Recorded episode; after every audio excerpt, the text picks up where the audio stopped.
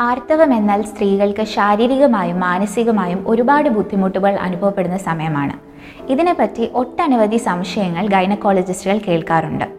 ആർത്തവ സമയത്തെ ശരിയായ ഹൈജീൻ പ്രാക്ടീസുകൾ ഫോളോ ചെയ്യേണ്ടത് വളരെ വളരെ പ്രധാനമാണ്. ഇവ ചെയ്തില്ല എന്നുണ്ടെങ്കിൽ ഭാവിയിൽ നമുക്ക് സെക്ഷലി ട്രാൻസ്മിറ്റഡ് ഇൻഫെക്ഷൻസും അതുപോലെ തന്നെ ഗർഭപാത്രത്തെയും ട്യൂബുകളെയും ബാധിക്കുന്ന മാരകമായ പെൽവിക് ഇൻഫ്ലമേറ്ററി ഡിസീസുകൾ മുതലായവ ഉണ്ടാകാനുള്ള സാധ്യതയും വളരെ കൂടുതലാണ്. ശരിയായ ആർത്തവ സമയത്തെ ശുചിത്വം എങ്ങനെയാണ് പാലിക്കേണ്ടത്? ഏറ്റവും പ്രധാനമായും ആർത്തൽ സമയത്ത് പാഡുകൾ ചേഞ്ച് ചെയ്യുമ്പോഴും അതുപോലെ മെൻസ്ട്രൽ കപ്പാണ് ഉപയോഗിക്കുന്നതെങ്കിൽ അത് കഴുകി ഉപയോഗിക്കുമ്പോഴും ആദ്യം കൈകൾ നല്ല ശുചിത്വമായി കഴുകാനും സോപ്പ് ഉപയോഗിച്ച് നന്നായി കഴുകാനും ശ്രദ്ധിക്കേണ്ടതാണ്. ബാത്റൂമിൽ ഓരോ പ്രാവശ്യവും മൂത്രമൊഴിക്കാൻ പോകുമ്പോഴും നമ്മൾ കഴുകേണ്ടത് സാധാരണ വെള്ളം ഉപയോഗിച്ച് കഴുകേണ്ടത് വളരെ പ്രധാനമാണ്.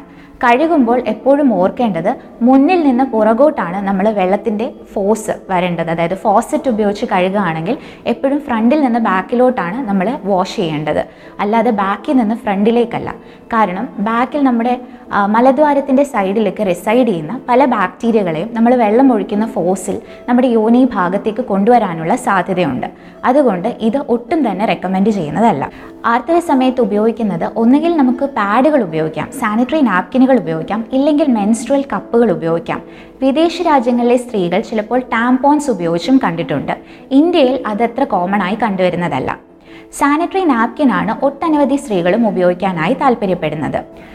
അതുപോലെ പാഡുകൾ മാറി മാറി ഉപയോഗിക്കുമ്പോൾ ബ്ലീഡിംഗ് കുറവാണെങ്കിലും കൂടുതലാണെങ്കിലും എല്ലാ മൂന്ന് മുതൽ നാല് മണിക്കൂർ വരെയും ഈ പാഡ് ചേഞ്ച് ചെയ്യാനായി ശ്രദ്ധിക്കേണ്ടതാണ്. ശരാശരി ഒരു ദിവസം നമ്മൾ മൂന്ന് മുതൽ നാല് പാഡുകൾ വരെ സ്ത്രീകൾ മാറ്റേണ്ടതായിട്ട് പറയുന്നുണ്ട്. രാത്രി കിടക്കുന്നതിന് മുന്നേ മസ്റ്റായിട്ടും പാഡ് ഒരിക്കലെങ്കിലും ചേഞ്ച് ചെയ്തിട്ട് മാത്രമേ ഉറങ്ങാൻ കിടക്കാവൂ.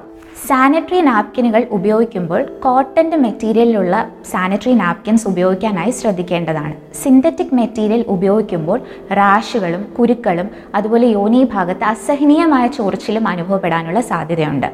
അതുപോലെ ഒരുപാട് നേരം ഒരേ പാഡ് വെച്ചുകൊണ്ടിരിക്കുകയാണെങ്കിൽ ടോക്സിക് ഷോക്ക് സിൻഡ്രോം എന്ന മാരകമായ ഒരു സ്കിൻ ഇൻഫെക്ഷൻ ഉണ്ടാകാനും അത് പിന്നെ നമ്മുടെ ശരീരത്തിലേക്ക് പടർന്നു ചെന്ന് ഒരുപാട് കോംപ്ലിക്കേഷൻസ് ഉണ്ടാകാനുള്ള സാധ്യതയുമുണ്ട്.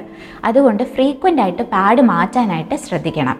ആർത്തവ സമയത്തും അല്ലാത്ത സമയത്തും നമ്മുടെ പ്യൂബിക് ഹെയർ അതായത് ഗുഹ്യ ഭാഗത്തുള്ള രോമം ഷേവ് ചെയ്യോ ട്രിം ചെയ്യോ ചെയ്ത് വെക്കുക. ഷേവിങ് ഇപ്പോൾ ഡോക്ടേഴ്സ് യൂഷ്വലി റെക്കമെൻഡ് ചെയ്യാറില്ല. കാരണം ക്ലോസ് ആയി നമ്മൾ ഷേവ് ചെയ്യുമ്പോൾ ചിലപ്പം കുരുകുരാന്ന് ചുമന്ന തരത്തിലുള്ള പാടുകളോ റാഷുകളോ അല്ലെങ്കിൽ റേസർ ബ്ലേഡ് കൊണ്ടുള്ള അലർജിയോ ഉണ്ടാകാനുള്ള സാധ്യതയുണ്ട്.